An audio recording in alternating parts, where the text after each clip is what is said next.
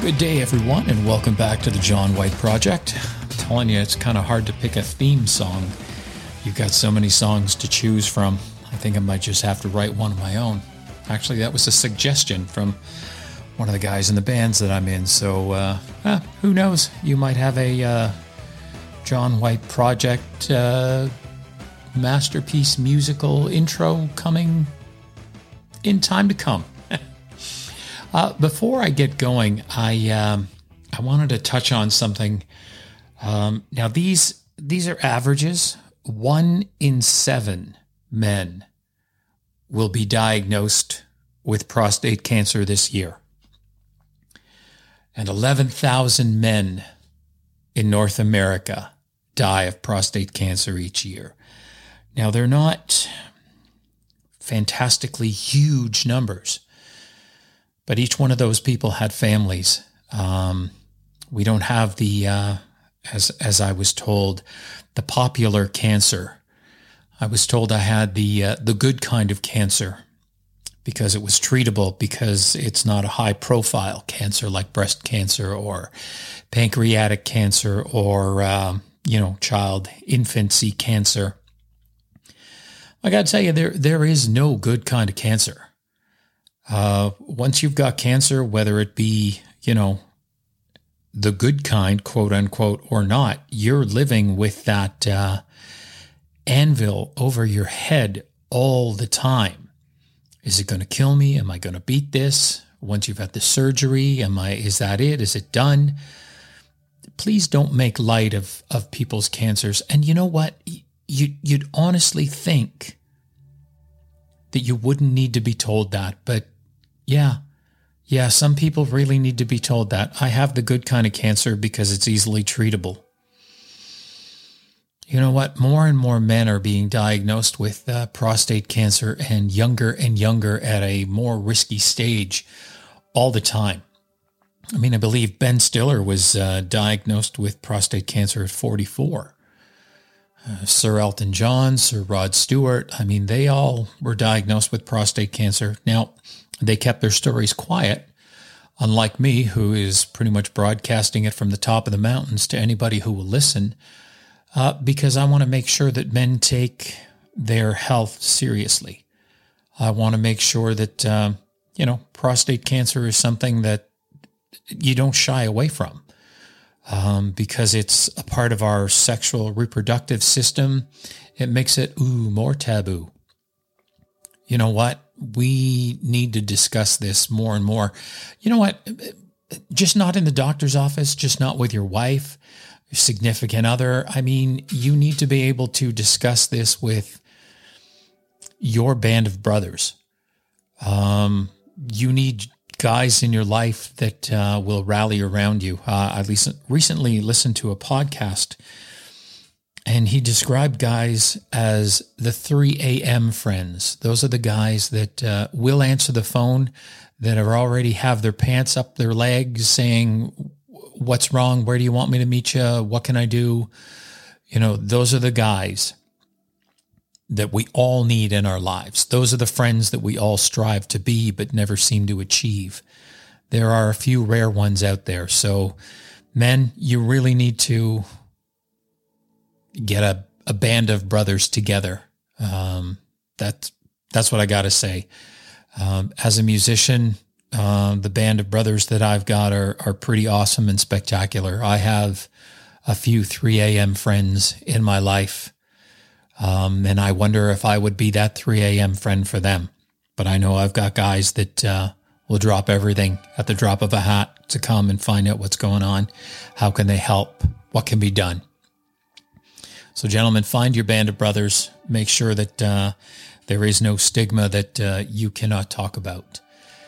Uh, once you end up, if you end up being diagnosed with uh, prostate cancer, everywhere you go, uh, there will be a time when you're dropping your pants and you're showing off your junk. Which brings me to a funny story. Um, the prostate cancer group has a very few and famously funny guys. Um, no names, um, but we were discussing stories of dropping trow and showing our junk. And um, this one gentleman said, you know, it became such a routine that you know, no matter what doctor's office or clinic or specialist or whatever, he would just end up, you know, on the bed, undoing his pants, dropping trow, you know, standing, dropping trow. That's how you take your Lupron shots. You stand, drop your pants, and they stick it in your behind. He was telling us a funny story about the dentist office. I, I, think you can guess where I'm going here. He uh, he sat down in the dentist's chair. Uh, the the dental assistant turned around, put on her mask. He started undoing his belt, undoing his pants. She turned around. What What are you doing? And then he realized that this visit was for his mouth and not for a southern region. Um, he told the assistant what was going on, what he'd been going through. They had a bit of a laugh, but I, I don't think she's ever seen him again. So there you go, gentlemen. Um, if you're shy, get over it because it's not going to last long. Before we get into this, um, something that's been laying heavy on my mind um, and people mean well. I, I know they do. I know they do. But if someone tells you about an intimate part of their body that has cancer, again, please don't relate it to, um, yeah, my neighbor's dog had cancer and, uh, yeah, I know what you're going through or my aunt's bird died of cancer, or, you know, my Uncle Charlie's fish had cancer and we, you know, we had to flush him. It's not the same. And if they're letting you into that part of their life, you know what? They, they probably don't want you to comment or, or even relate. They want you to empathize. They want to know that they can go to you and you will listen to them all right. That's, that's what they want. They want an ear. Um, and in time, they might want empathy. And if that's the way that you can relate to them, then, you know, that's fine. But uh, it's like being told you have good cancer. You're undermining their whole thing of what they're going through. You're making light of it. And it's something to them that is earth shaking and devastating. So please, I mean, I, I know people mean well. It doesn't come across like that in people's minds. Okay, back to the story. So this is basically episode one, part two. Uh, what now? What do you do when the doctor tells you you have cancer? Only this one is again. So we get the blood tests done after the surgery, which we thought was very successful. And there is a little bit of PSA in the blood test. The testosterone is lowered because I have had that one Lupron shot. Uh, you get the Lupron shots every four months. So again, they wait another three months to do the blood test uh, I have had another Lupron shot in that time. So I have two Lupron shots in my body, lowering the testosterone, which is basically starving the prostate cancer. We got the blood work back. Testosterone was undetectable, which was what we wanted. We wanted to make sure that the cancer had nothing to eat. But the PSA numbers were there. Now they were low numbers, they were within what they called the range, but they were minimum range. So again, we waited another three months. We um, we got the blood work back again. Again, the testosterone was undetectable, but the PSA level had risen a little bit. So that's that's when the specialist turned to me and said, "We didn't get it all, so we're going to have to uh, go with the radiation along with the hormone therapy. Now, the hormone therapy is the Lupron. So I, I chose to go on a uh, 24 month um, long trial of Lupron. Uh, apparently, they've got a six month plan, or I guess I guess an eight month plan. and they've got the 18 month plan, which basically works out to be uh, 24 months until the Lupron's all in your system, and then it starts to go out. So we uh, we we prepared for it. I, you know what? It's funny. I knew, I knew going in that it wasn't all gone. I don't know whether you want to call it an intuition or or whatever.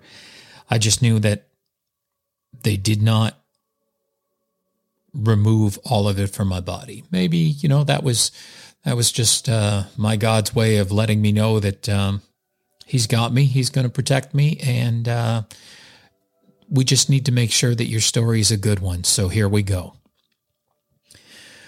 So back to the hospital I go, and um, again, uh, the Lupron shots are done at the hospital. So you go in, you check in. Um, they make sure that you have your bladder full, uh, like 500 mils of water, um, half a liter.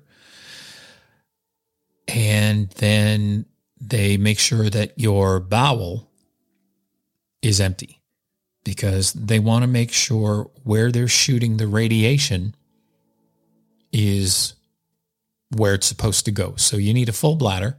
So that needs to be inflated so it actually lifts up the area where they're going to shoot in that radiation. Now, the radiation doctor, the specialist, you, yeah, okay, there's the Lupron. I can't even think of the word. I'll just call him the specialist.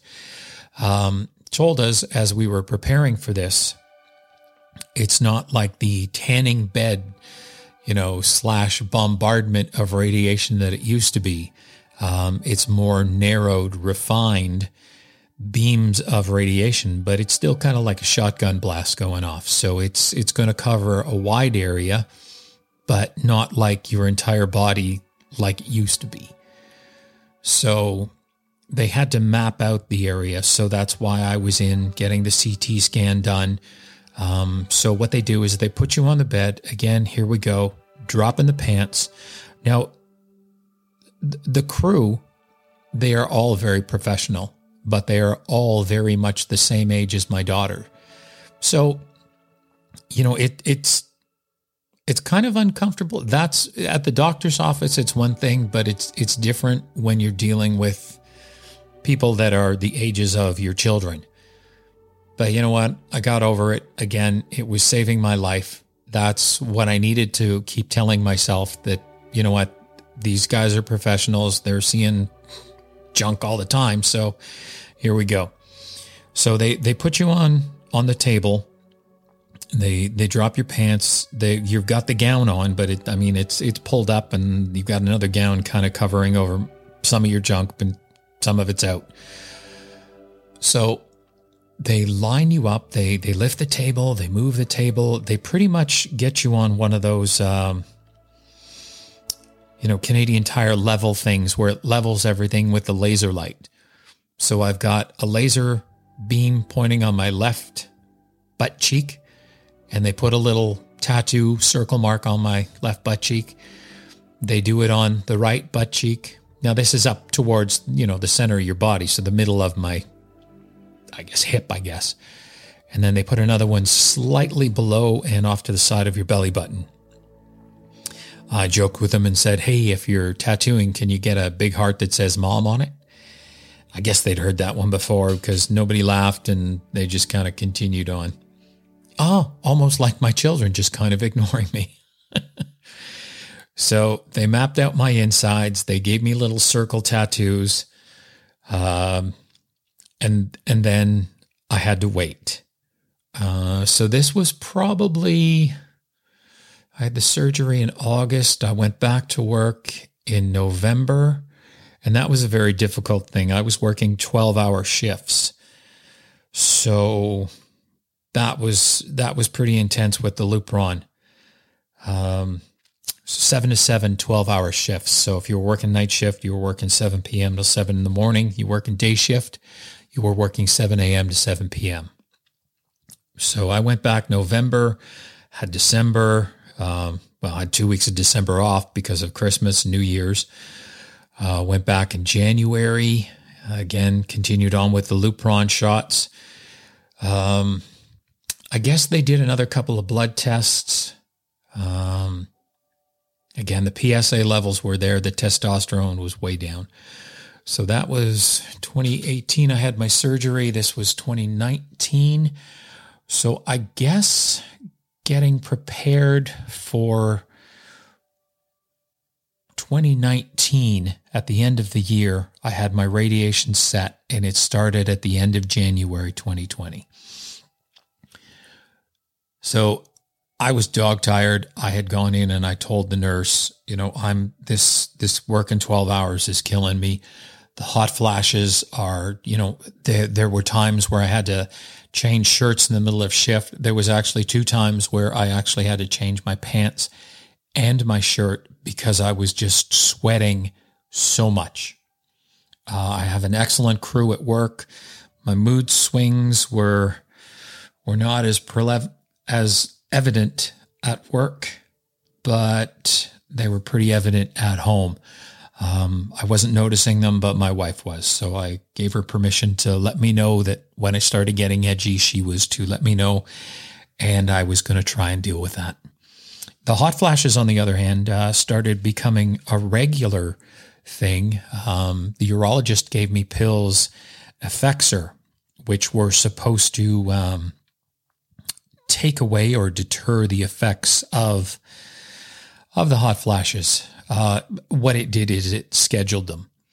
So at 7 p.m., um, I'd be sitting on the couch and I'd have to take off my shirt.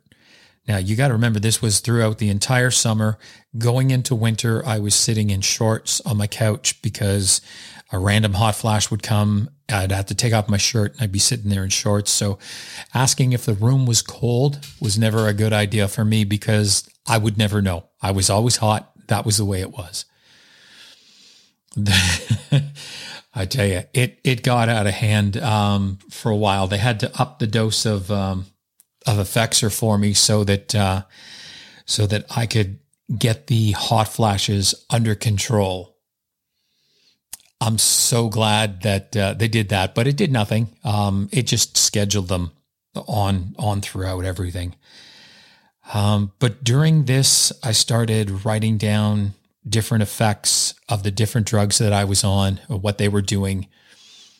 Uh, I don't know if whether, whether I mentioned in the first episode or not. I um, when I was diagnosed, after it sunk in, and and believe me, it takes some time to sink in. Um, we told my parents, we told my kids, we told the stepkids, we told the family. Um, I drove to certain people's homes to let them know in person that, um, you know, I was diagnosed with prostate cancer. It was stage two. It's not like I'm going to die tomorrow. I'll probably die of old age before I die of prostate cancer. Side note, um, I'm not going to say every person of a certain age gets prostate cancer, but most men get prostate cancer as they get older most men who have prostate cancer as they get older die of old age. It's just the way our bodies work. Our testosterone starts to deplete in our bodies, and the hunger for the testosterone from the prostate becomes larger and larger. So our bodies are incredibly made. We are, what is it, wonderfully and awesomely made or fearfully made. Um, yeah, the creator really knew what was going on there. So as we grow older, the prostate gets hungry for the testosterone to cause cancer. And as we get older, the testosterone level in our bodies starts to fade so as not to give us cancer or all of us prostate cancer as it may be. Uh, as I was saying, I, I have to give a shout out to my wife for suggesting that I journal this journey. So I created a Facebook group and I was journaling things. And recently, as I've been thinking, I've been going back and looking at the things and making sure that the podcast is going to be as accurate as possible. So, uh, big shout out to Joy, my wife, for encouraging me to uh, document things. It took a lot of stress off my mind. Uh, it gave me something else to focus on, um, which which you need. You need that because you're going to walk around with this um, anvil over your head all the time. Um, somebody in one of the cancer groups said, you know, cancer, even after you you beat it, or after the radiation is done, or after the surgery, it's always like this stalker lurking behind you, always playing with your mind. And gentlemen, again, that's a good reason to have a band of brothers to lift your spirits, to help you get through this. All right, I digress.